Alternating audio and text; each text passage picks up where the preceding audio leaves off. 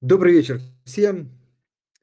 Сегодня у нас 6 уже сентября, 6 часов, вторник и наш традиционный эфир.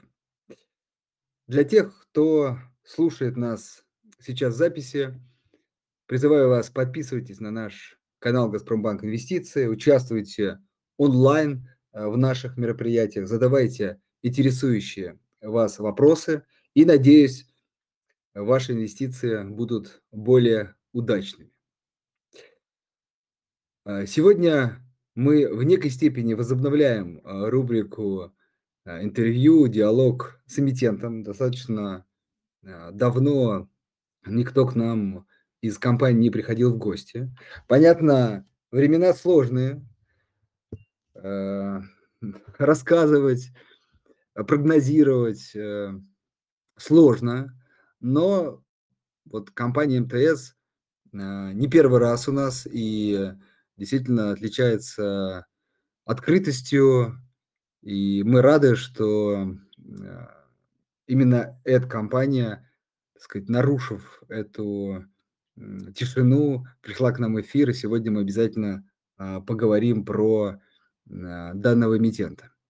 Прежде, э, чем мы перейдем, к сегодня к нашей теме, а, пока вот я вижу, слушатели подключаются, хотелось бы напомнить э, несколько, на мой взгляд, э, полезных, э, информативных функций в нашем приложении.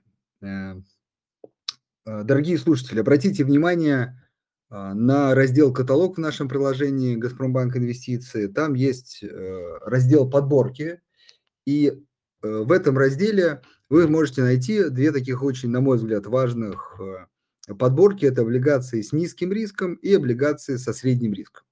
А, обратите внимание, ну, может быть, не сейчас, кто будет впоследствии пользоваться, там достаточно много облигаций. Вот облигации с низким риском аж целых 55, а облигации со средним риском, э, 75, э, им ну, не эмитентов, 75 облигаций. А чем полезны эти подборки и как, э, ими пользоваться? На наш взгляд, э, эти подборки очень хорошо, э, и действительно так важно облегчают вам возможность инвестирования, ну, скажем так, иногда, в сложный для начинающих инвесторов инструмент, как облигации. Облигации есть с плавающим купоном, с различными типами погашений. Действительно, это поначалу сложно. Кстати, кто разбирается, уже этих сложностей не возникает. Но поначалу вопросы есть. Так вот, здесь мы постарались отобрать именно классические облигации, где, а, четкий фиксированный купон, где есть дата, э, погашения, и, собственно, это практически в некой степени аналог, э, депозиту по своему функционированию. То есть вы вкладываете деньги, получаете купон, в конце срока, вам возвращают деньги, и вот, э, таким образом получается ваша итоговая доходность. Так вот как же их выбирать? И, э, мы предлагаем, э, такой подход. Э, допустим, вы хотите инвестировать какую-то сумму, каждый определит сам, и вам нужно только определиться со сроком. Это, наверное, и с, депозитами часто это так бывает. Вы примерно понимаете, на какой срок хотите вложить деньги, и также с облигациями. Определяете со сроком. У кого-то это может быть полгода, год, 2, 3. И, собственно, а, листаете, и, э, они отсортированы как раз по, э, сроку, на который вы можете разместить ваши деньги. Вы листаете и выбираете подходящую вам по сроку облигацию.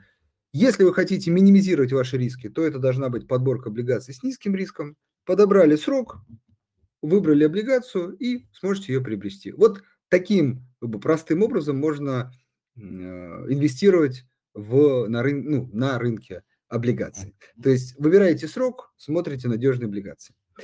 Если же вы готовы, э, скажем так, чуть большему риску, но всё равно здесь в подборке, скажем так, средним риском, а, представлены также крупные эмитенты, то также вы определяетесь со сроком, выбираете эмитента, который вам, а, подходит, и, собственно, вот она потенциально, подходящая вам облигация. То есть весь сложный рынок облигаций, а, мы постарались, э, собрать таких 2 подборки, где вам достаточно определиться со сроком и подобрать, э, нужную облигацию.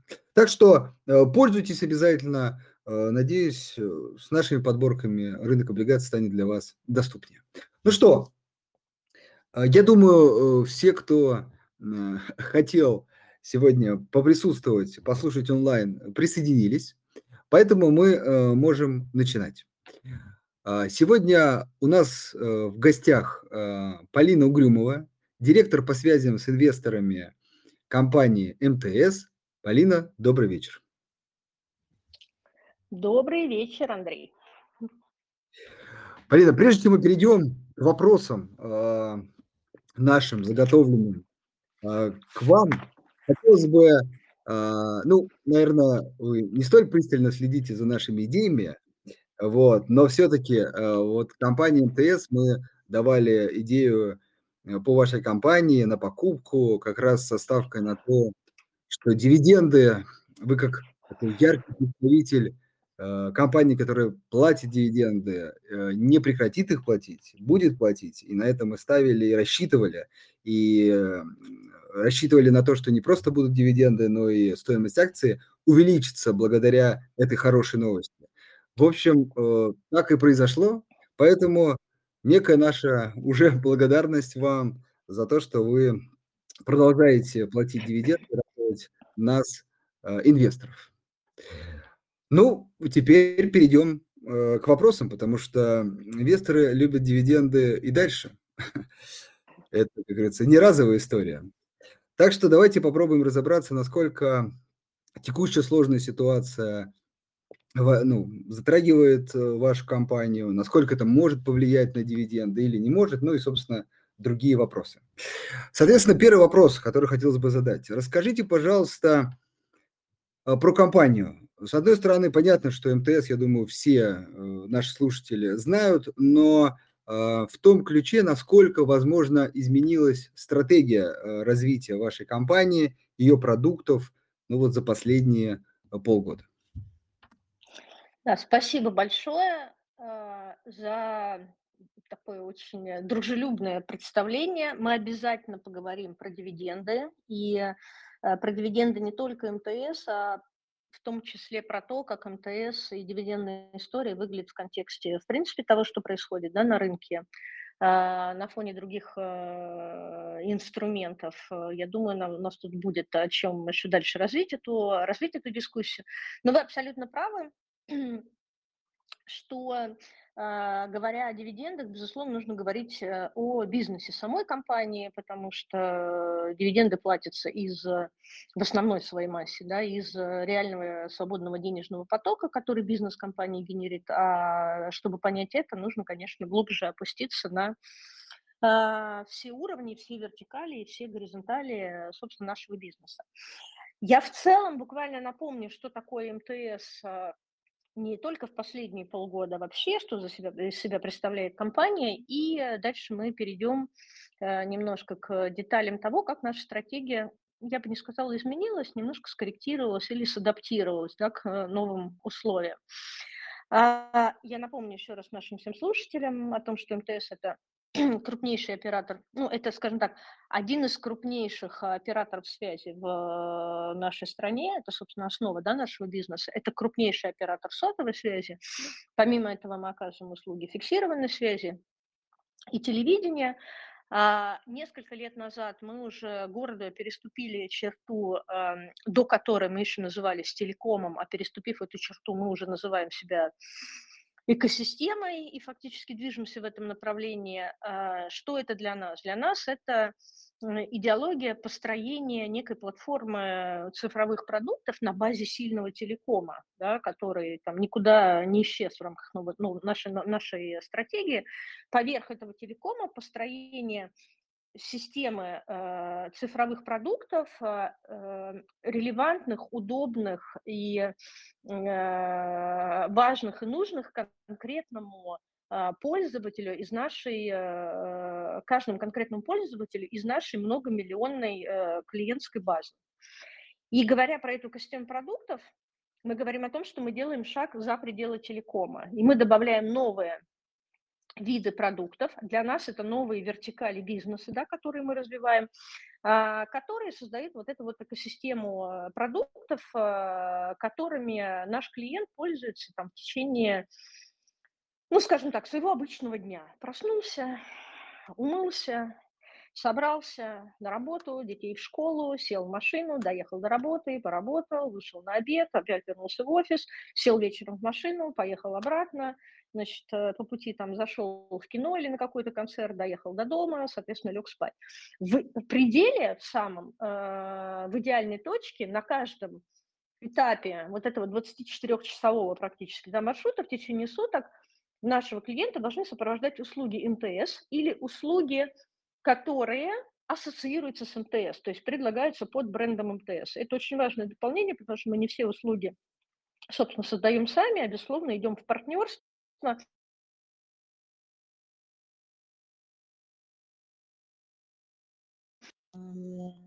Собственно, наш, э, через наш бренд.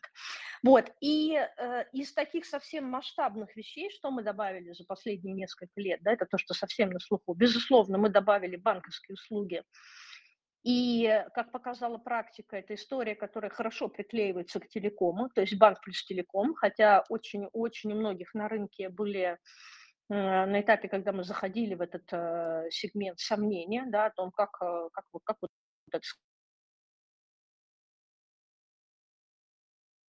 ну, скажем так, легко продать да, клиенту. Вот наш опыт показывает, что это, во-первых, легко достаточно комбинируется, а во-вторых, мы видим определенные синергии внутри, да, исходя из того, как мы бандлируем эти продукты, связываем и как э, работаем с этим продуктом изнутри нашей системы.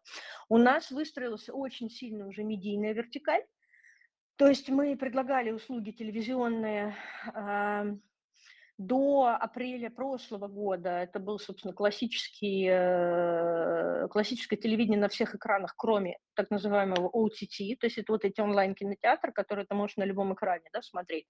Мы предлагали услуги через интернет, через широкополосный доступ, да, вы могли смотреть подключать эти услуги через э, там спутниковый канал. Вот. И в апреле прошлого года мы, собственно, вышли на рынок онлайн-кинотеатров. Наш бренд – это Кион. Я надеюсь, что из, среди наших слушателей сегодня с этим брендом вы сталкивались. И, в общем-то, мы достаточно как бы громко и ярко заявили о себе на этом рынке, который является очень конкурентным и очень непростым с точки зрения движения. Но вот за полтора года мы считаем, у нас очень хорошие результаты и по доле рынка, и по там, узнаваемости бренда, и по библиотеке, и по, э, э, по э, как бы отзывам, которые мы от наших, э, от наших клиентов э, видим. Да? То есть вот эта вот э, медийная составляющая, она такой очень, очень стала уже ярким таким продуктом нашей, нашей экосистемы. Мы добавляем множество других э, и разрабатываем да, продуктов, которые находятся в разной стадии свои, своей разработки, это МТС-музыка, там МТС-библиотека, это МТС- Entertainment, э, то есть развлечения, да, развлекательный э, компонент, МТС- Live, наверняка вы видите это на афишах. А, на афишах э, города. Это такой, все, что связано с концертной деятельностью, да, и привлечением, привлечением артистов, это то, что встало немножко в ковид, но сейчас там очень активно там возрождается, да, здесь у нас тоже очень, э, скажем так, большие амбиции. Мы партнеримся активно, да, мы входим в партнерство с очень крупными игроками, там типа Озон, например, да, с э, игроками, которые, например, вообще не имеют никакого отношения к цифровым, к цифровым направлениям, но так или иначе в ежедневном режиме входят в нашу жизнь. Это, это может быть там э, комбинации, условно говоря, партнерства с заправками. Да, вот у нас с Лукойлом было партнерство, мы запускали, там, отрабатываем, как, как, э, как, как, как это дальше можно развивать. Ну, то есть это такая история, которая, к которой мы пришли э, несколько лет назад, которая хорошо себя показала в период пандемии, когда а, потребители э, и наши клиенты, как все мы, да, фактически, а стали работать на удаленке сели дома, и стали, значит, потреблять огромное количество услуг уже в несколько, в несколько ином режиме, так вот наша стратегия создания вот этой цифровой системы показала свою абсолютную там релевантность, да, мы, в общем-то, сильно бизнес наш не перестраивали, потому что все оказалось э, как бы ну, готово и заточено под эти новые, под эти новые условия. И, собственно, те непростые условия, через которые мы проходим сейчас, мы повторно получаем подтверждение того, что наша вот стратегия уходить от телекома в, вот в этот цифровой мир и привязывать нашего клиента к э, цифровой экосистеме наших или партнерских продуктов, которые мы предлагаем под нашим брендом, она оказалась абсолютно работоспособной и, в принципе, не потребовала какой-либо значительной, э, скажем так, корректировки. Это не значит, что мы не столкнулись с определенными трудностями, как в отношении нашего базового бизнеса, так и в отношении новых направлений, и про это мы поговорим да, отдельно подробнее чуть позже, но в целом нам не пришлось перестраивать стратегию, и, э, возможно, это там некий fine-tuning, можно так говорить, да, некоторая, скажем так, донастройка, но в базе своей ничего не поменялось. Что поменялось? Открылись новые возможности, да, для нас, как и для там, компаний, наверное, в других секторах. А понятно, что в текущих условиях некоторые крупные иностранные игроки уходят с рынка, да, и на рынке открываются новые ниши, а, куда заходят э, российские игроки. Мы э, для себя тоже такие возможности увидели и э, сделали несколько интересных приобретений, о которых мы уже рынку говорили. Там, в частности, мы зашли на рынок туризма, несколько месяцев назад, буквально летом, да, мы объявляли о том, что мы приобрели компанию с не, с не очень таким, а, э, может быть, легким для восприятия там, потребителем компании «Броневик», это от слова «бронь», да, но с точки зрения бренда, который пойдет в рынок, это будет, конечно, МТС Travel, это абсолютно понятное для всех наименование. Так вот, «Броневик» – это история, э, которая а, предлагает э, скажем так, захват очень большой доли на рынке, э, с которого ушел э, Booking.com да, и Airbnb. И фактически у нас здесь не так много внутренних наших игроков. Ну, для примера могу вам привести Островок, как один из наиболее крупных, да, крупнейших игроков. Здесь вот броневик – это история, которая сопоставима, а даже по некоторым параметрам, по масштабам и превосходит Островок. И мы абсолютно понимаем, что вот это интересная комплементарная история для нашего основного бизнеса, когда наши клиенты, которые пользуются телекомом, банком, э, там ходят на концерты, которые предлагает МТС, э, также э, абсолютно значит, органично вписываются вот в эту историю бронирования путешествия на этапе, когда они только задумываются о том, куда-то, как куда-то можно поехать. Дальше переходя, значит, в, на этап, когда можно там, и, и, искать места, бронировать отели, покупать билеты, приезжать отдыхать, возвращаться и через условно МТС Медиа, наше медийное направление, делиться своими эмоциями, да, и таким образом вот этот круг, э, то, что мы называем customer journey, да, то есть путешествие клиента, на протяжении вот этого всего процесса он, э, скажем так, замыкается. Короче, классная история, мы в нее очень верим. Зашли, вот как я вам сказала, буквально несколько месяцев тому назад, стратегия там более-менее понятно разработана, в общем, приступаем к ее реализации, надеемся, там через э, не очень продолжительное время будем уже более подробно рассказывать о наших успехах здесь. Э, второе интересное приобретение для нас это была компания Вебинар. Фактически это аналог Zoom. Zoom, как и некоторые другие значит, игроки в этом направлении, понятно, тоже сворачивают деятельность в, в России – ну, плюс у нас вообще там тренд на импортозамещение, да, идет. Вот, и э, вебинар – это очень крупный игрок на этом рынке с амбициями действительно стать русским Zoom, а если брать еще и выше, вообще русским Microsoft.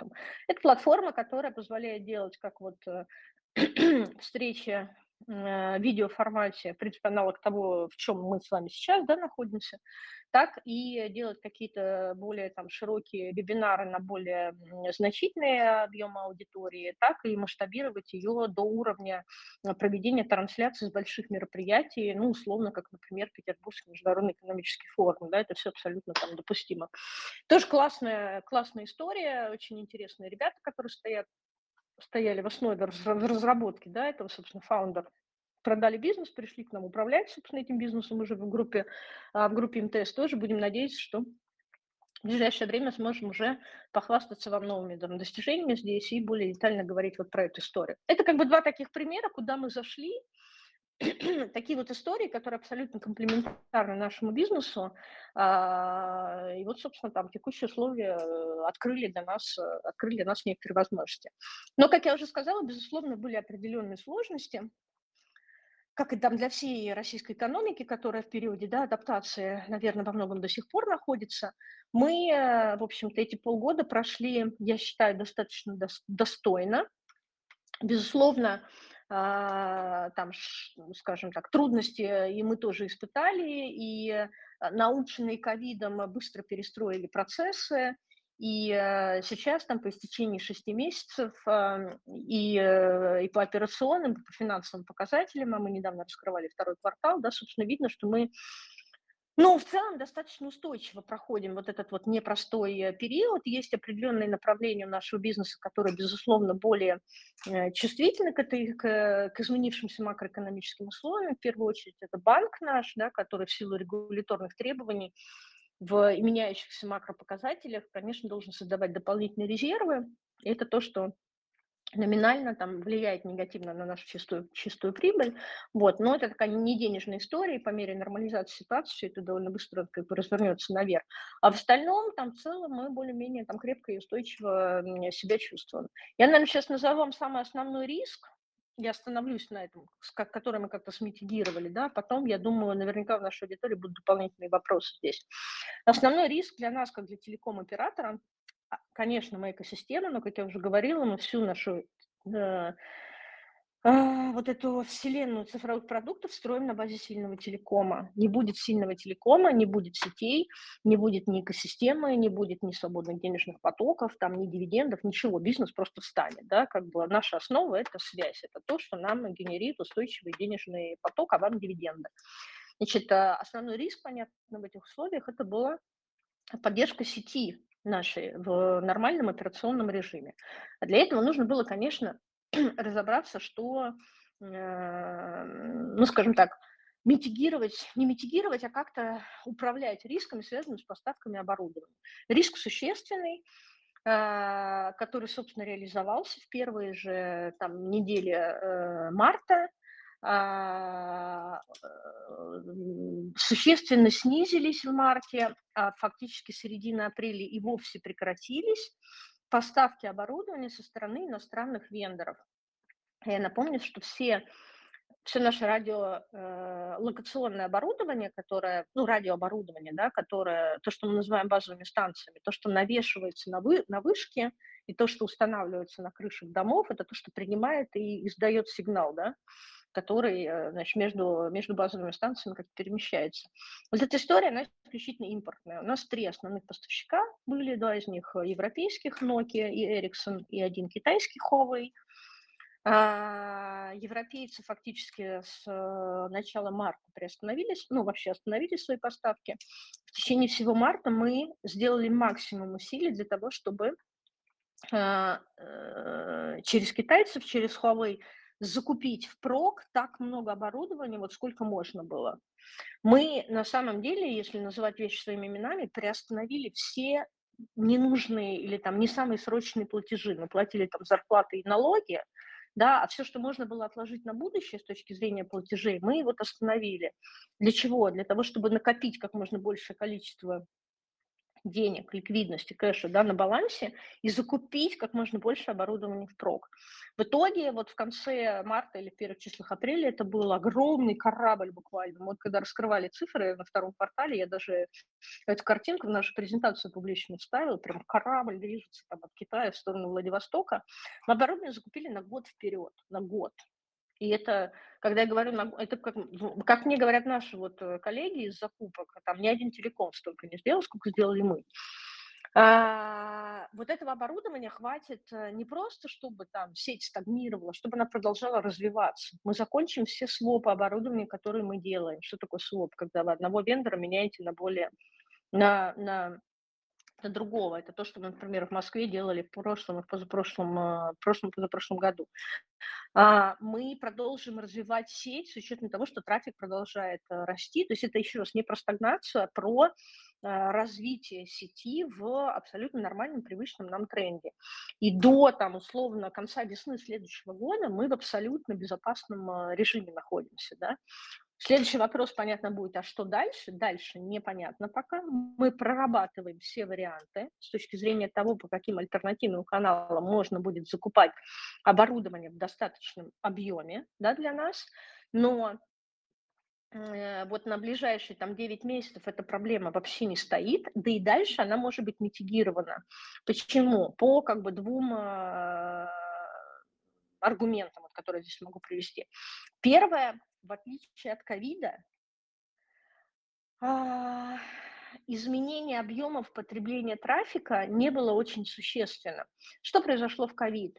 Люди сели по домам и э, продолжали работать из дома, что означало для оператора перераспределение трафика, да, и это, для этого нужно было перенастраивать сеть. Ну, то есть, условно говоря, раньше трафик потреблялся существенно в центре больших городов, а потом раз и все уехал на периферию, да, и это требовало определенного как бы, уровня дополнительных инвестиций со стороны оператора. И, кстати, мы благодаря ковиду сделали столько инвестиций, очень мощно вложились в сеть, расширили ее, что, в принципе, к началу, ну вот февраль, к, к февралю этого года, да, мы подошли уже в очень-очень-очень крепком таком состоянии, с хорошим заделом. А, и вторая история, люди сидели дома запертые, да, и потребляли развлекательный контент. Развлекательный контент– это то, что называется тяжелым трафиком, да, то есть одно дело говорить по телефону, другое дело фильмы качать. Вот. И это, конечно, давало очень сильную нагрузку на сети, и нам было сложно, и э, именно поэтому был вот этот большой вброс инвестиционный, да, который мы сделали в расширение сети. А что произошло в этом году? Э, после там событий, да, начала, начала года, на самом деле в моменте произошла ровно противоположная ситуация. Люди перестали смотреть э, видео и стали потреблять новостной контент, новости читать, да. А для оператора это как раз очень такая благоприятная нагрузка, потому что, в принципе, трафик полегчал, да, и такой дополнительной нагрузки на сеть не было, наоборот, сети даже немножко разгрузились. Вот. Что происходит сейчас? Вот потребление трафика с точки зрения микса состава, оно вернулось более-менее такой нормальный как бы режим, и в нормальный режим с точки зрения тренда роста дальнейшего потребления. Вот трафик растет, он обычно растет, да, трафик, но это вот не по экспоненте происходило, как это было в ковид, а в такой в рамках нормальной восходящей э, восходящей кривой. Вот поэтому в этом смысле мы понимаем, что там трафик, э, его развитие да, по объемам не представляет для нас какой-то существенной угрозы. Если вдруг по каким-то причинам это произойдет, Конечно, ну, то есть резкий рост, рост трафика в условиях, когда ты не можешь вводить, ввозить большие объемы оборудования в моменте, вот сейчас, да, и расширять сеть резко. А, понятно, что э, там у операторов э, и с помощью регуляторов в том числе могут быть определенные дополнительные инструменты маркетинга, когда ты можешь просто регулировать объем трафика через маркетинговые инструменты. вот, так что в этом смысле мы здесь смотрим, как бы, ну, я бы не сказала, что супер оптимистично, да, но вот этот основной риск, который вот он прямо был очевидный, э, такой на поверхности, мы сделали все, что могли, сеть крепко стоит, э, сеть работает, снижения качества услуг связи нет, сеть продолжает развиваться. В текущем э, режиме роста трафика эта история абсолютно, эм, абсолютно управляемая. И даже в самом-самом-самом тяжелом сценарии, вот давайте представим, что там, через пять лет мы там по-прежнему не наладим поставки оборудования, а трафик будет продолжать, э, продолжать расти так, как он растет сейчас. Сеть не умрет. Вот как мне говорят наши технари, и даже как бы сильного снижения качества сети э, услуг связи не произойдет, да, будет, э, будет, будет, э, ну, скажем так, мы не сможем обновлять наши базовые станции и какие-то супер модные фишки навешивать на базовые станции, которые нам важны как оператору, а вам как потребителю, вы, может быть, даже этого, условно говоря, не заметите. То есть в самом-самом тяжелом сценарии сотовая связь в России была, есть и будет. Ничего страшного не произойдет. Вот. Но мы, конечно, не, не, не в таком сценарии стараемся жить, да, и продолжаем прорабатывать альтернативные каналы поставок. Непростой вопрос, но как бы есть э, определенные варианты, над которыми мы работаем. Вот, это с точки зрения, значит, основного риска. Риски там были определенный набор дополнительных, о которых, я думаю, мы поговорим в рамках нашего продолжающегося диалога. Но я считаю, что вот это основная задача, которую менеджмент компании выполнил. И в этом смысле, подытоживая, мы за вот, э, подводя итоги полугодия, да, последнего, бизнес, в общем-то, крепко стоит на ногах в целом адаптировался, прошел этот период достаточно э, достойно, я бы сказала, и на фоне, там, ну, скажем так, прочих отраслей телеком в этом смысле условно очень крепко стоит, э, стоит на ногах. Я на этом остановлюсь и, наверное, э, передам слово ведущим. Да, спасибо. А, действительно, был такой у меня вопрос про оборудование. Он многих беспокоит. Большое спасибо, что вы на него ответили, причем подробно, с цифрами. Это здорово. Идем дальше. Второй вопрос, э, я думаю, про дивиденды. Дивиденды- это очень важно для акционеров а, МТС, а, но хотелось бы задать тут дополнительный вопрос. Первый, базовый все-таки. Э, насколько текущий уровень дивидендов а, будет сохранен в ближайшие несколько лет, если вы раскрываете эту информацию, или, по крайней мере, какие планы э, по этому поводу. И э, второй вопрос э, все-таки про потенциал роста, потому что вы в начале вашего выступления очень много рассказывали про новые интересные проекты. Вот насколько эти проекты могут повлиять все-таки на выручку в целом, на прибыль в целом, и как следствие, может ли инвестор рассчитывать на рост э, дивидендов в будущем? Очень э, интересные, грамотные и глубокие вопросы вы задаете, Андрей. И так как вопрос непростой, буду отвечать э, последовательно. Значит, э, с точки зрения э, фактически состоявшихся э, дивидендных выплат в этом году, вы знаете, что мы выплатили, мы э, объявили дивиденд весной, да, утвердили его собранием акционеров, и фактически в конце июля, начале августа э, должны были уже, да, в общем, мы уже закрыли все дивидендные выплаты владельцам акций. Да, владельцы расписок – это немножко другая отдельная история. Я думаю, когда мы дойдем до конвертации э, расписок в акции, тоже отдельно про дивиденд проговорим.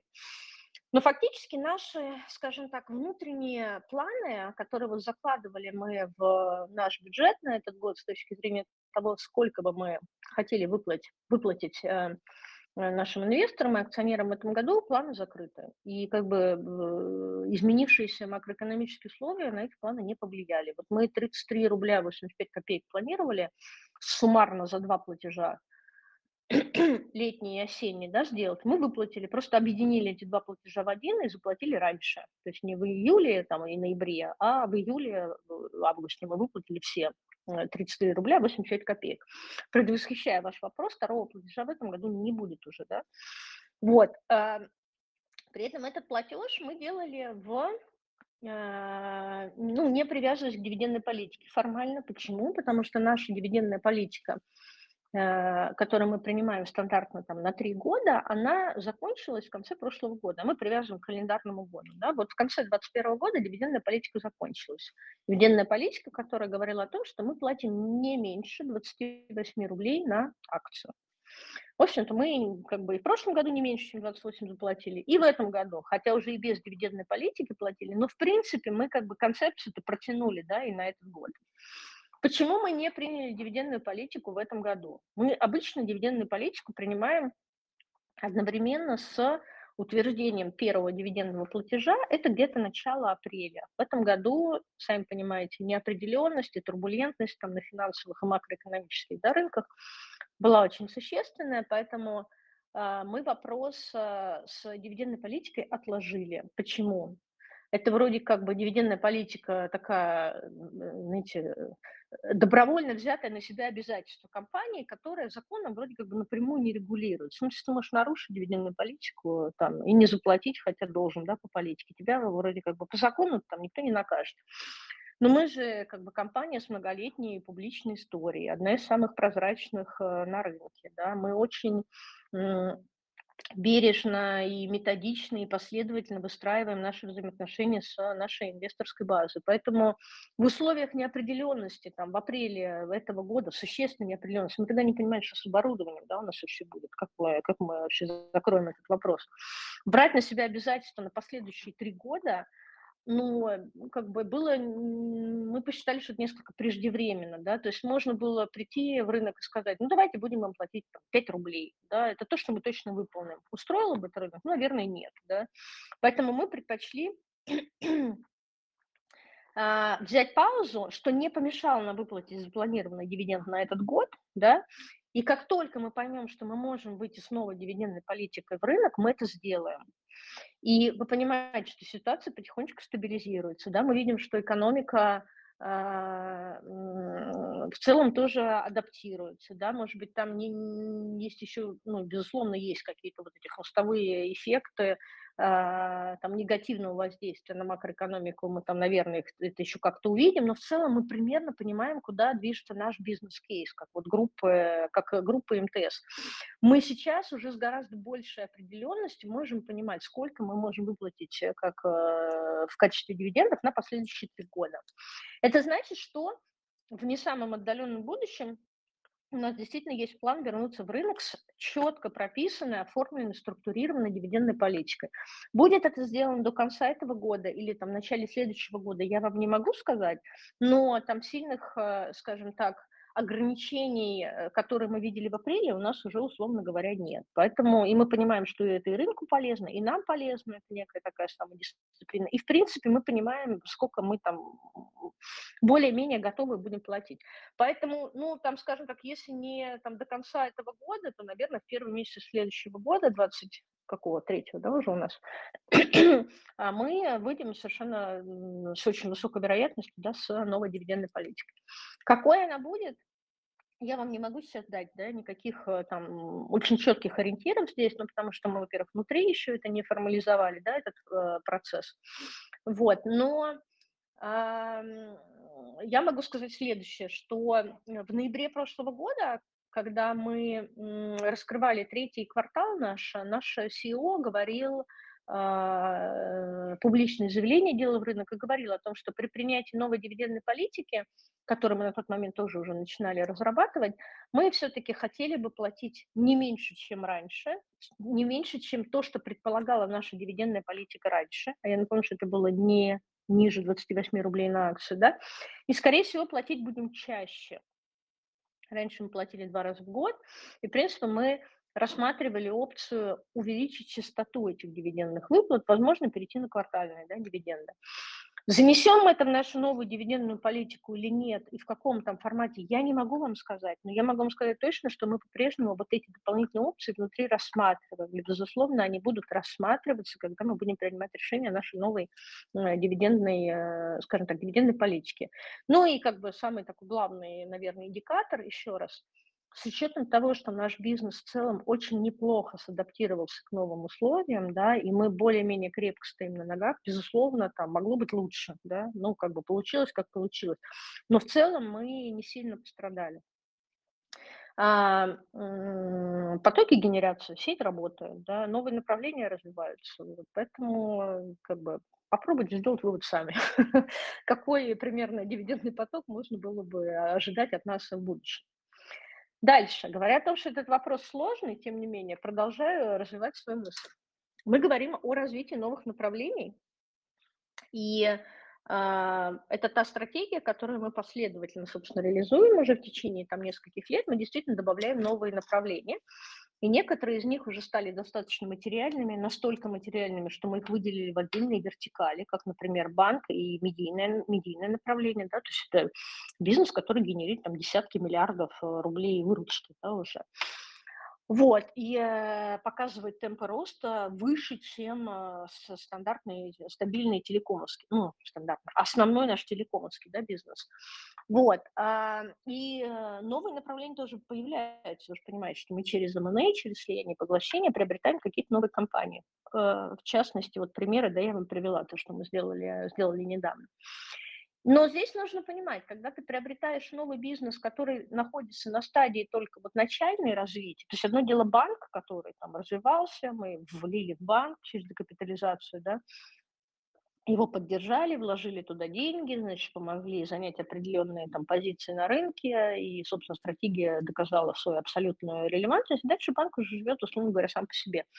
А есть новые направления, которые по-прежнему требуют инвестиций определенных. Поэтому э, здесь нужно просто понимать механику. При э, развитии новых направлений мы можем увидеть на первом этапе прирост выручки, но это не значит, что это с первого же отчетного периода падает в прирост там, операционной прибыли или чистой прибыли, или э, там, свободных денежных потоков, конкретно связанных с этим направлением. Да? Это все-таки некий такой инвестиционный цикл, когда вначале ты в бизнес вкладываешься, а через какой-то промежуток времени он начинает тебе давать, э, давать отдачу. В этом смысле ожидать, что наши там новые приобретения, которые, которых мы там недавно рассказали, приведут к тому, что со следующего года мы резко сможем там нарастить наш дивидендный поток, было бы неправильно. Да?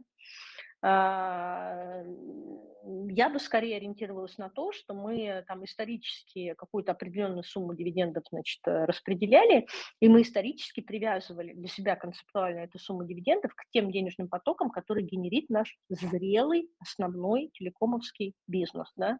Все, что свыше, оно как раз идет на развитие новых направлений, и это история, которая имеет финансовую отдачу, несколько отложенную во времени. Спасибо большое. А, Идем дальше. Вы как раз затронули тему АДР, конвертации, АДР в обыкновенные акции. Вот расскажите, пожалуйста, как этот процесс э, проходит. Ну и, наверное, важный вопрос про дивиденды а, по расконвертированным акциям. Да, очень хороший вопрос, спасибо еще раз. А, и он действительно такой важный, и наболевший, да, для многих, особенно розничных инвесторов, я, как э, и мои коллеги, да, в, вот, в нашей группе по связям с инвестором, конечно, ежедневно сталкиваемся с вопросами о том, сталкивались, да, на протяжении последних месяцев, а что делать э, с расписками, с учетом того, что мы программу, как многие другие эмитенты в России, э, закрываем в силу изменившейся регули- регуляторики, да. А, в связи, значит, с изменением в законодательстве, которое вступило у нас весной в действие, весной э, этого года. Я немножко по датам вас проведу. Наша, ну, наша программа, во-первых, она была достаточно существенной. Да? У нас, ну, считайте, больше четверти капитала нашего э, было представлено в форме американских депозитарных расписок. И, значит, мы были представлены на Нью-Йоркской фондовой бирже. Я напомню, что мы исторически, МТС публично стала в, 2000, в 2000 году именно на Нью-Йоркской фондовой бирже, и потом только уже получила первичный листинг на Московской бирже в 2003 году. Вот, и это большой объем капитала, который был сконцентрирован там за рубежом, и э, достаточно существенная часть оборотов, то есть фрифлоут и самой ликвидности, да, она была сконцентрирована именно там. В этом году, как вы знаете, вступили Э, определенные изменения в силу в части э, законодательства да, и регуляторики, и многие эмитенты значит, пошли по процессу закрытия своих депозитарных программ. Мы не стали исключением. Ну, единственное, мы значит, закрывали программу не с 27 апреля, как многие эмитенты, а с 12 июля. Э, такое разрешение нам выдала правительственная комиссия. С 12 июля 12 июля это был последний день, когда депозитарные расписки могли обращаться хотя там торгов не было на бирже, да, на Нью-Йоркской они были приостановлены. Но теоретически процесс купли-продажи, он мог происходить, да.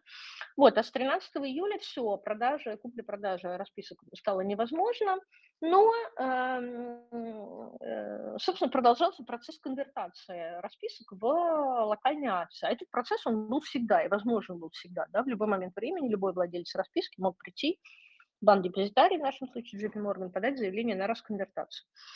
Вот. Э, ну и, собственно, до 12 июля этот процесс начался более активно да, проходить. Мы же видим, как он проходит. И наши, в основном, э, иностранные инвесторы, которые владели расписками, э, вот кто мог и не сталкивался с какими-то ограничительными скажем так, обстоятельствами, да, по линии Евроклир, Clearstream, DTC в нашем случае и НРД, собственно, могли распаковываться. То есть большинство нерезидентов, они могли, да, собственно, и сейчас продолжают этот процесс расконвертации.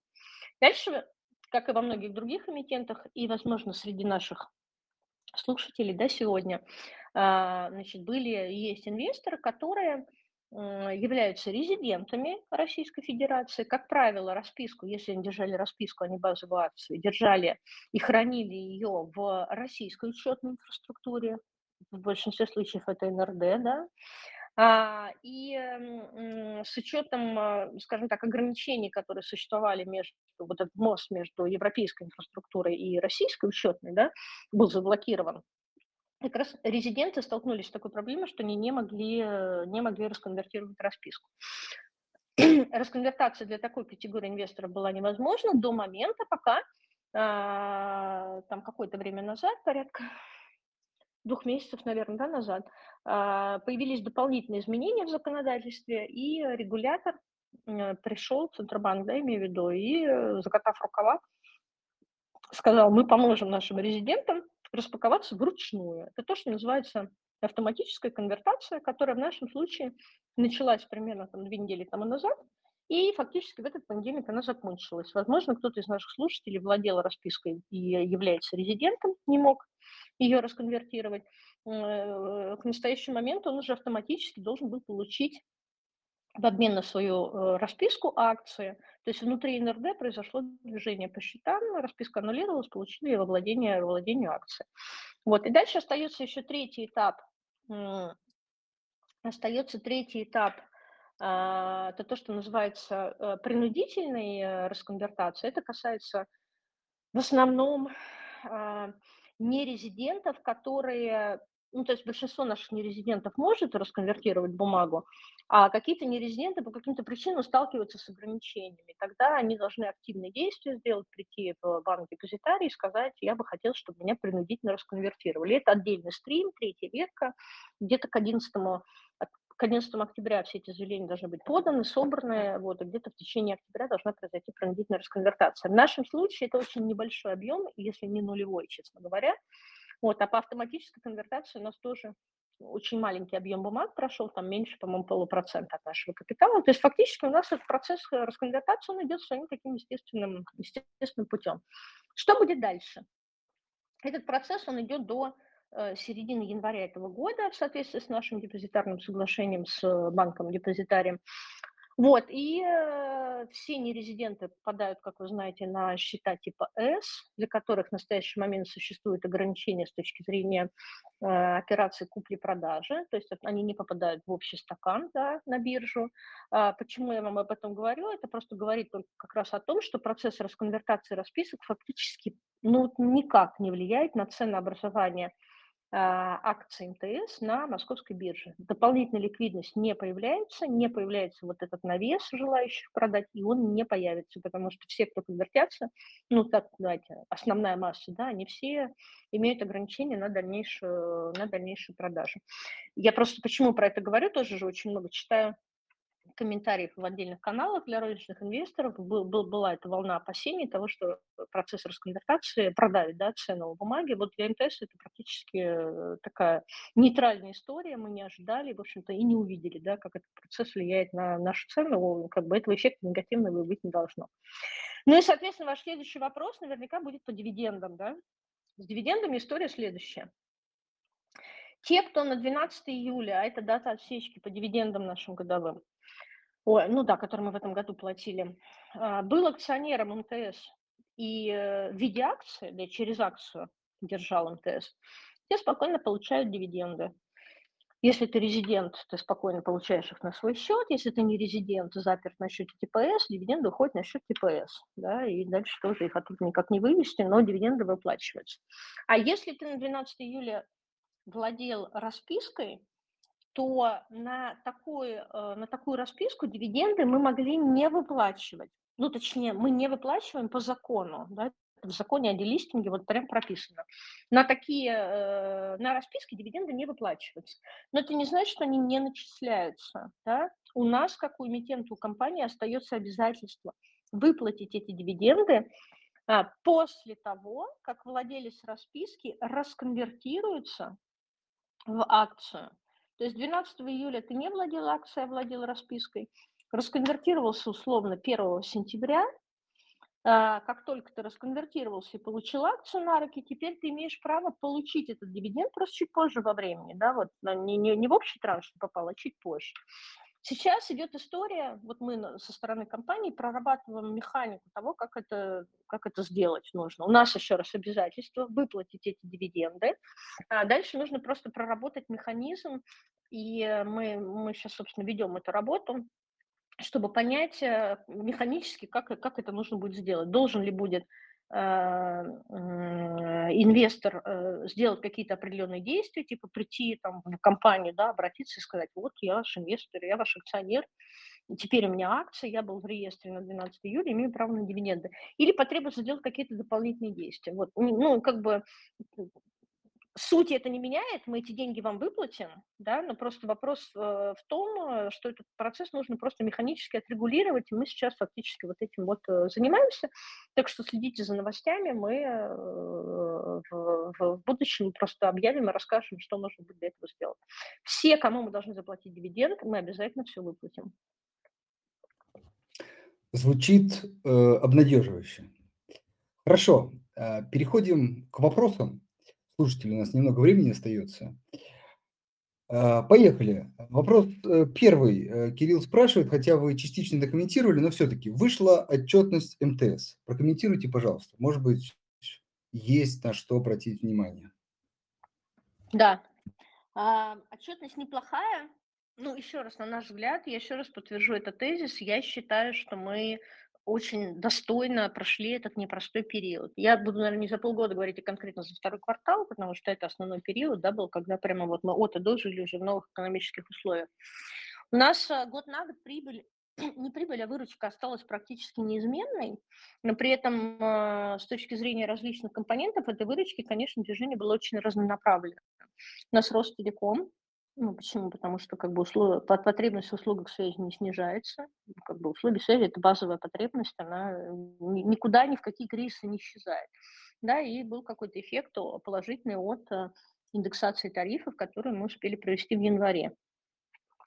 А, было очень, э, значит, было определенное замедление темпов роста выручки, связанной с банковским направлением. Это я по, по самым крупным да, стримам нашего МДО.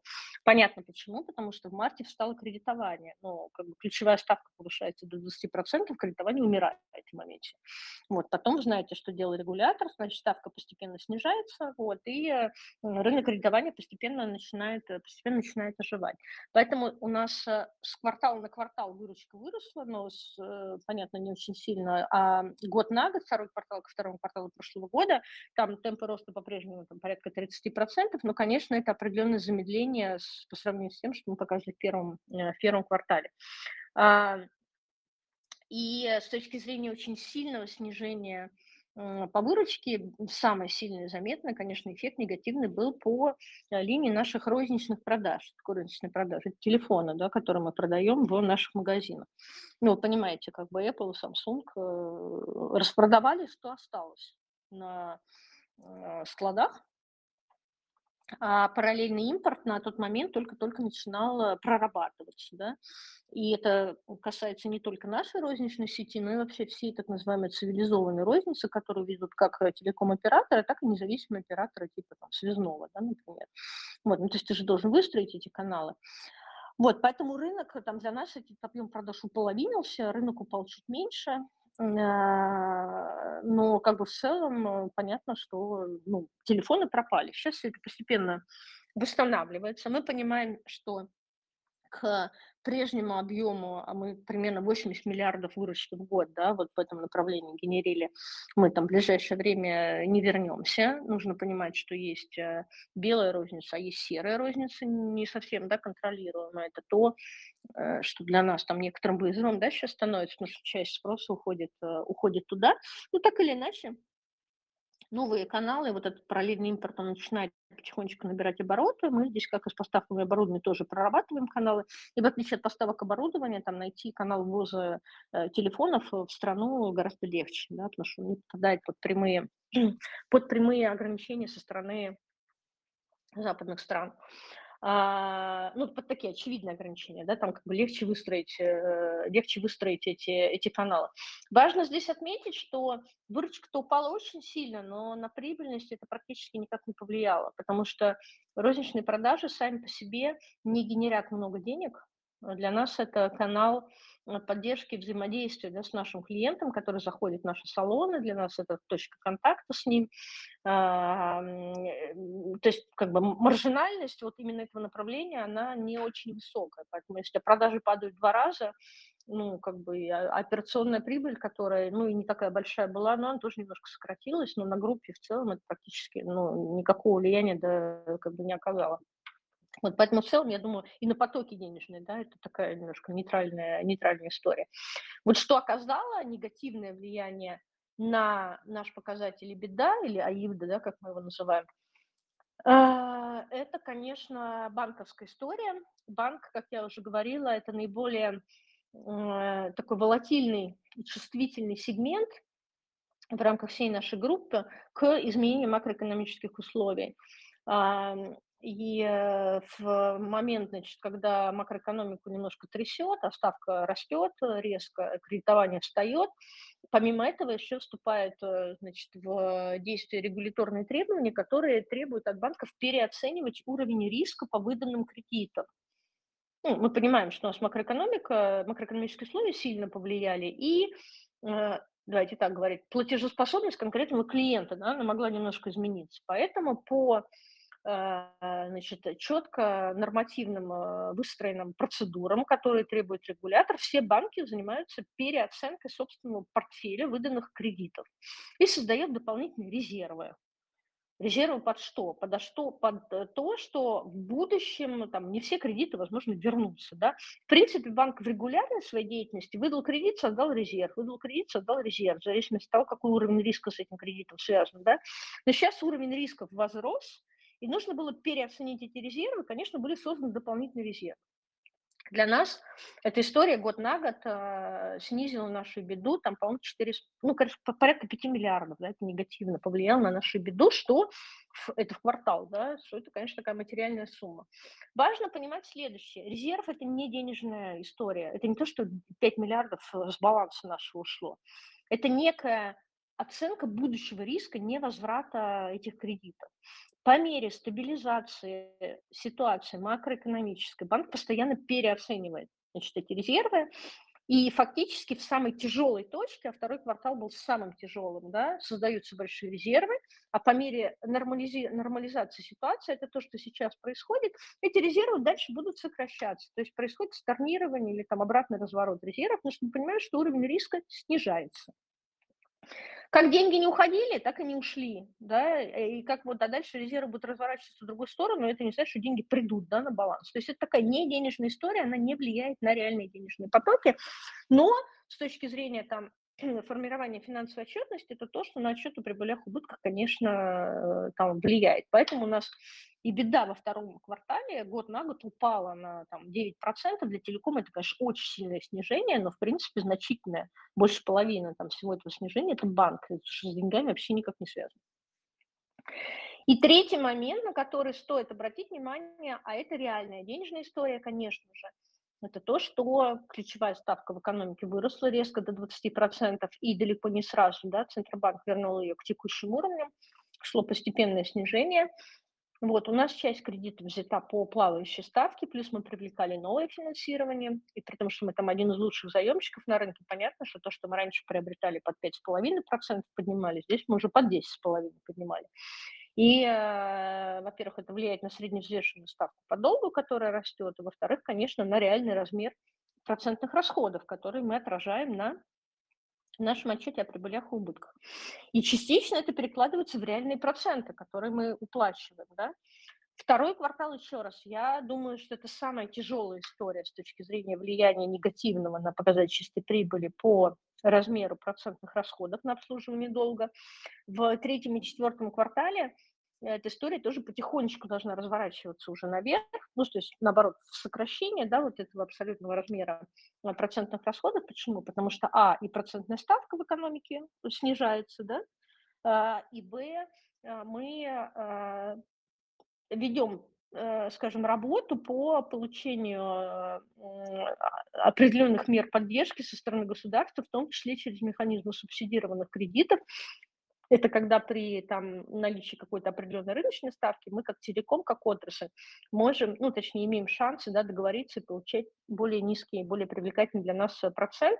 Это то, что еще пока не реализовано и не отражено было в наших квартальных показателях вот за второй квартал. Поэтому эта история тоже будет, э, будет разворачиваться. Но вообще-то при всем при этом, при том, что этот квартал самый тяжелый, да, вот если смотреть вот первый второй и предстоящий третий, четвертый квартал, второй квартал, наверное, будет самый тяжелый для нас. Мы там заработали чисто прибыли, да, 11 миллиардов.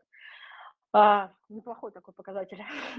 вот, поэтому это еще раз подчеркивает мой тезис, что да, мы, естественно, мы живем не в вакууме, да, мы не абсолютно не защищены от того, что происходит в макроэкономике, на нас это влияет, и влияет в том числе через там реальные денежные дополнительные расходы, как в частности через процентные да, платежи. Но там в целом эта история э, ну, не, не убивает бизнес, мы в целом по-прежнему крепко стоим на ногах. Остановлюсь здесь. От, да, отлично. А, немного времени остается, то есть официально у нас уже вышло, но хочется все-таки пробежаться по всем вопросам.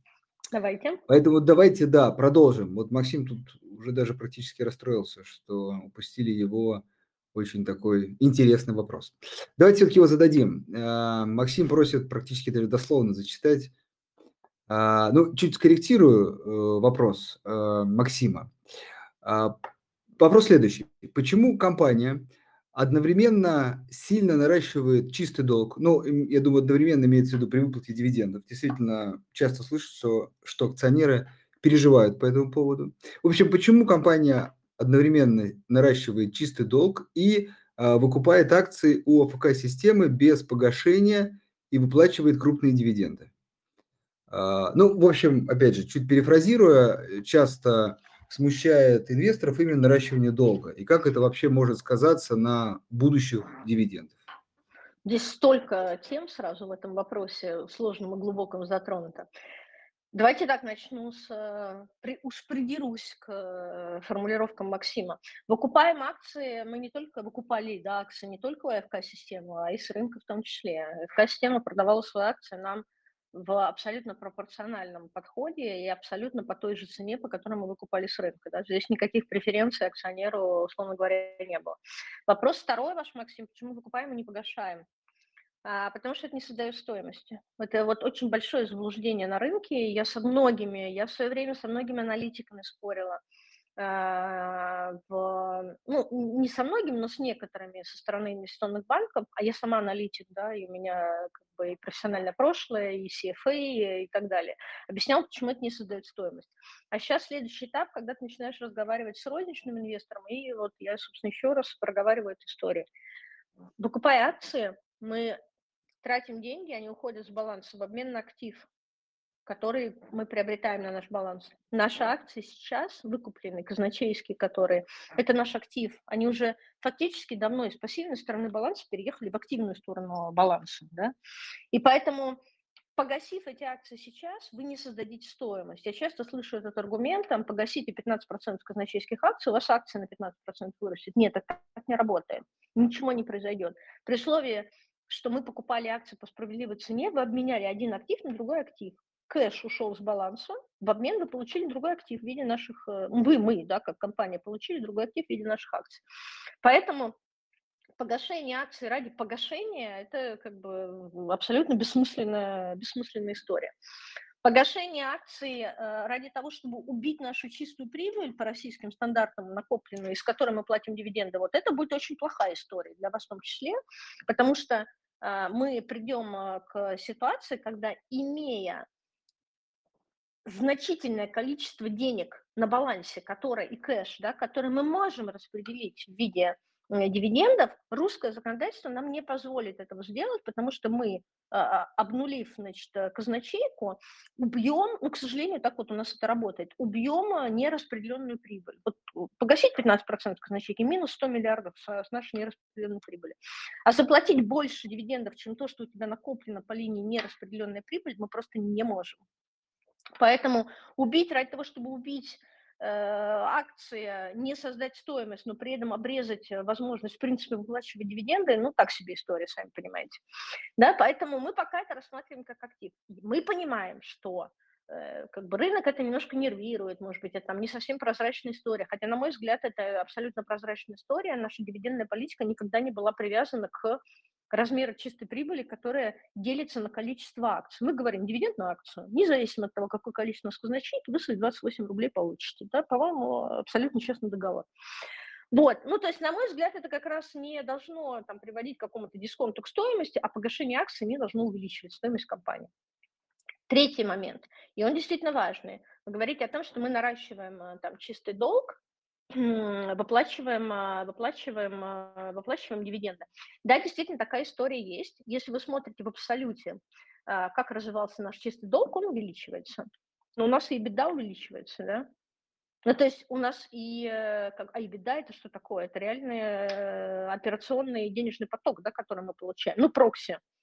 До вычета там капекса фактически и процентов по там, тому же долгу, это реальные деньги. У нас и беда до Э, ковида росла там на 5-6% в год несколько лет подряд. Неплохо так для телекома. А, долг растет, но растет и беда. На долг никогда не нужно смотреть в абсолюте, нужно смотреть, конечно, в относительной величине. У нас leverage 1,9 на debt и беда. Для нас это ну, как бы комфортная история. У нас нет самоцели там, опуститься до 0,5 или подняться, наоборот, до 3 и за счет этого выплачивать еще более там высокий дивиденд. Ну, как бы в два нам комфортно. Большинство наших ковенант со стороны наших кредиторов, они вообще в 3 плюс находятся. Наших кредиторов это не беспокоит. Вот почему-то розничные инвесторы беспокоит, а кредиторов наших это вообще абсолютно не беспокоит. Мы абсолютно, мы остаемся одним из лучших заемщиков на публичном рынке долга и получаем одни из самых низких э, процентных ставок в момент времени. Вот выходим мы, и выходит другой эмитент. Да? То есть кредиторов это не беспокоит, а розница вообще беспокоит. Но понятно, что мы как бы тоже смотрим за своим чистым долгом, а, уводить его в космические там величины наверх никто не хочет. Понятно, что он рос. Почему? Потому что мы вот то, что сгенерили денежный поток, мы его распределили что-то на дивиденды, и дивиденды у нас действительно щедрые, да, как вы видите. Э, ну, там, стандартная доходность наша, yield, да, 10-11%. Вот. И на развитие. На развитие это что? Мы что-то направляем на M&A, покупаем новые бизнесы, что-то мы направляем, на, направляли да, на докапитализацию нашего банка. И это была абсолютно э, как бы проверенная временем история.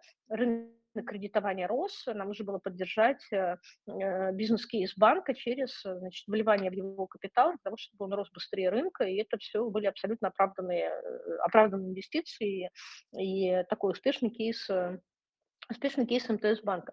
Поэтому, да, мы зарабатывали какой-то X, а дивиденды плюс инвестиции в новые направления, ну, инвестиции, которые не по линии капекса, да, проходят, а вот другие инвестиции, через МНА или там через вливание в капитал э, наших дочерних компаний. Суммарно это было больше, чем то, что мы зарабатывали. В итоге, в итоге мы пришли к тому, что наш долг подрастал, так и беда растет, да. Вот у нас там 1,9, 1,8, 1,9, 2, считайте, это абсолютно комфортная для нас история. Хотим мы идти выше? Нет. Хотим ли мы там сильно делеверидж сделать? В моменте, наверное, нет, но ранее мы прорабатывали эту историю, в том числе через ожидаемое выделение башенной компании. Да? Я не знаю, там был у вас такой вопрос в комментариях или нет. До начала этого года, вы знаете, было несколько сделок на рынке по продаже башенных компаний. Мы нашу башенную компанию выделили, вы, ну, прошли через процесс выделения в отдельное юридическое лицо для того, чтобы тоже ее продать. У нас лучший портфель ваш, башен да, в России. Мы, в принципе, ожидали, что мы продадим наш э, актив там, даже с премией к сделкам, которые были в конце прошлого года. Но ситуация несколько поменялась, поэтому вся эта история немножко отложена во времени, но она не снимается с повестки дня. Так вот, башенная компания, как любая инфраструктурная компания, на нее можно грузить много долго. Вот для телекома у нас там на DET и беда это 2, на вашу компанию это 10 и беды, может быть. Ну, 8. Сделки, которые делали наши коллеги по цеху, у них leverage на этих э, компаниях, он действительно был там 7-8 и беды. И мы именно на башенную компанию сгружали дорогой и объемный долг. И если бы компания была ну вот если бы мы сделали эту сделку, а я надеюсь, что мы сделаем, да, в каком-то в каком-то будущем, это будет означать существенный делеверидж для группы, для группы МТС. То есть сказать, что мы там сидим и ничего не делаем с этим честным долгом, конечно, нет. Мы тоже за этим там пристально наблюдаем и управляем как можем. А, стоит ли ожидать, что леверидж резко пойдет наверх? Нет, не стоит. Нам комфортно жить вот в, в тех э, величинах, в которых, э, в которых, условно говоря, мы живем. Я надеюсь, я ответила на ваш вопрос. Хорошо. И, э, к сожалению, на все вопросы не успеем ответить. Наверное, все финальный вопрос, иду просто по порядку, от Евгения. Э, это тоже, кстати, тема очень многих интересует э, по поводу выплаты по еврооблигациям. Вопрос следующий. Расскажите, пожалуйста, будет МТС выплачивать купон по еврооблигациям, по еврооблигациям в долларах или в рублях? Да, я постараюсь очень быстро и емко. У нас э, купон был предыдущий в мае, мы платеж сделали в свое время, своевременно перевели, как по, по эмиссионной документации было прописано, все было сделано в долларах. Деньги застряли на уровне платежного агента, в нашем случае это Deutsche Bank, и все, как бы ни туда, ни сюда. Мы ведем переговоры пытаемся эту схему как-то проработать, чтобы эти деньги дошли до владельцев бандов. Что касается будущих выплат, э, а, там, по-моему, следующий купон у нас в ноябре, и погашение вообще всего выпуска в следующем году, да, уже финальное. А, мы, как бы, как и все эмитенты на рынке, прорабатываем э, различные механизмы сейчас внутри, там, теоретически, готовимся к тому, чтобы как-то э, эту ситуацию вывернуть в более такую работоспособную схему. И, в общем-то, то, что делают другие эмитенты, по крайней мере, прорабатывают, да, там нет супер большого количества успешных историй, истории, мы там тоже прорабатываем возможность идти по этому пути. То есть это, возможно, будут рублевые выплаты, может быть, мы пойдем по пути там, получения консента, может быть, пойдем по пути замещающих облигаций. То есть все те инструменты, которые рынку сейчас предложены и прорабатываются, мы тоже их на своей, на своей стороне прорабатываем и будем э, двигаться в этом направлении. Но с большей вероятностью, конечно, будем платить в рублях. Хорошо. Э, Полина, вам огромное спасибо за столь подробный глубокий рассказ о компании МТС. От меня наверное, от всех акционеров еще раз большое спасибо за действительно щедрые, э, стабильные дивиденды даже э, в, сложное, в сложный период. Ну и, наверное, третье, спасибо за такую открытость и прозрачность э, в вашем лице, представляя компанию. Я думаю, все эти факторы действительно радуют текущих и, может быть, даже будущих акционеров МТС и э, в, итог, в итоге сказываются на курсовой стоимости. Алина, вам... Да, Андрей, спасибо большое. Э, я а, а, самый последний комментарий скажу. С точки зрения открытости и прозрачности, это в ДНК МТС, это было всегда, и даже в условиях того, что на финансовых рынках происходит, мне, как Аяру, очень комфортно работать в компании, потому что мне не нужно объяснять менеджменту, зачем мы разговариваем с рынком. Они сами готовы и хотят разговаривать, я иногда их даже сдерживаю. Говорю, давайте подпридержим немножко коней. Но в этом смысле мы, э, у нас есть возможность рассказывать больше, чем другие эмитенты, в силу того, что мы такая отрасль, но не под прицелом да, находящаяся. А, и а, мой, мой топ-менеджмент, мои, мои там, стратегические да, акционеры понимают значимость сохранения вот этого открытого диалога с рынком. Поэтому я надеюсь, что мы с вами будем продолжать регулярные встречи. Обязательно. А, дорогие слушатели, я думаю, вы получили практически исчерпывающую информацию, по крайней мере, на текущий момент про компанию и сможете принять свои инвестиционные решения. Всем Я хорошего вижу, что какие-то, подождите, какие-то руки еще подняты остались. У нас есть адрес ayar.mts.ru, пожалуйста, это, точнее, ayar.mts.ru, пожалуйста, направляйте все вопросы туда, мы в частном порядке готовы вам ответить. Хорошо? Да, вот Максим тут докидывал вопросы несколько, я думаю, действительно можно адресовать. Кстати, это, да, еще в конце скажу, действительно, та опция, которой почему-то все ну, как бы относятся к ней как к э, такому письму без ответа. А, при этом О, я нет, точно знаю, что вот, да, что как раз отвечают и э, люди там, скажем так, зря не пользуются. Поэтому обязательно пользуйтесь, открывайте еще один новый канал общения э, с эмитентом, и я думаю, вы как бы оцените пользу и этого формата коммуникации. Спасибо большое за интересный диалог. Всё, всем спасибо и хорошего вечера. Добро До доброго вечера. До свидания.